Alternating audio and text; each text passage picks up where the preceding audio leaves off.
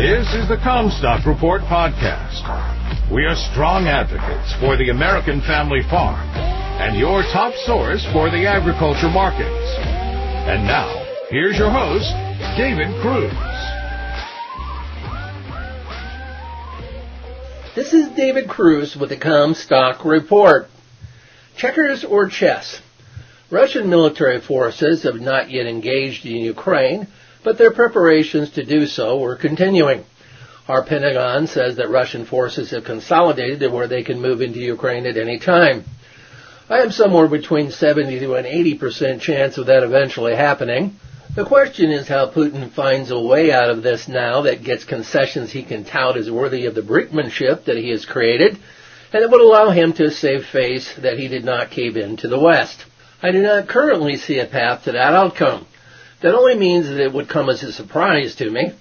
The markets are essentially the measure of immediate conditions. They move and the headlines follow. A headline like, Russia's top diplomat advises Putin to continue security talks with the West prompted markets to sell off. Biden has done a pretty good job if the game they are playing is checkers. It could be, however, that Putin is playing chess. Time will tell. One objective of Russia's threatening Ukraine was to test the resolve of NATO. By and large, I think that many have been surprised as NATO stepped up to provide Ukraine with defensive arms, Javelin anti-tank missiles, Stinger anti-aircraft missiles, ammunition, and drones. That is enough to raise the cost of a full-fledged Russian invasion. While no U.S. or NATO troops will engage with Russians directly on purpose, we will be providing Ukraine military intelligence, and our NSA will assist Ukraine to engage in cyber warfare. At the very least, this alters the kind of military offensive that the Russian army may employ. My take has always been that they'll want to isolate Ukraine from land, sea, and air routes to and from the country while doing the least amount of damage to infrastructure in terms of limiting casualties to both sides. They do not want a bloodbath that leaves Ukraine a hulking mess. What he has done with his military has always had the objective of giving him leverage with Ukraine at a negotiation table. He wants a permanent pledge that Ukraine will never join NATO, and he seeks to undermine the power and authority of the central government in Kiev. He would prefer them to adopt weaker federalism, where their provinces determine Ukraine policy, and where the Ukraine government becomes something akin to a confederation of states. That is why we dropped that formal rule here in the United States in 1789 and adopted a stronger constitutional form of federal government. As a note of history, the Confederate States of America was also a confederation of states with a weak central government in Richmond, contributing to the South losing the Civil War. He wants to undermine the central government, weakening Ukraine. He doesn't want another Poland on his border. It is hard to see how Putin can achieve his objectives with his current degree of leverage. NATO and the West has congealed more strength and resolve than many thought that they would or could.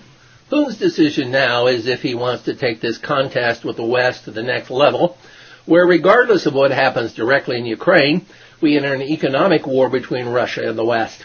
Biden has made it clear that a high price in terms of geopolitics and economics would accompany a decision by Putin to militarily engage in Ukraine. Biden has failed to make it clear at all the impact that this would have on the United States and global economies. An economic war with sanctions on Russia would boomerang, causing significant problems with the U.S. economy. China would be officially neutral, which will translate in the real world to benefiting Russia. Supply chain disruptions would get worse. If U.S. consumers are paying five to six dollars for gas at the pump, and everything else they buy is going up and up as we hit double-digit inflation, it creates questions begging to be answered. Who will the U.S. public blame, Putin or Biden? By and large, most Americans support what Biden has done relative to Ukraine to this point, but it has not cost them anything yet. Goldman Sachs says that if Putin invades Ukraine, triggering sanctions, that crude oil could climb to 120 to 150 dollars a barrel. I do want to point out that the United States is virtually energy secure, able to export natural gas but Europe in particular would be squeezed as replacing Russian energy would be impossible short term. Brent crude prices would lead higher. That is why the Germans appear so reluctant to fully commit to embargoing Russian oil and gas. If the game is checkers, someone's likely to lose a king with the next move.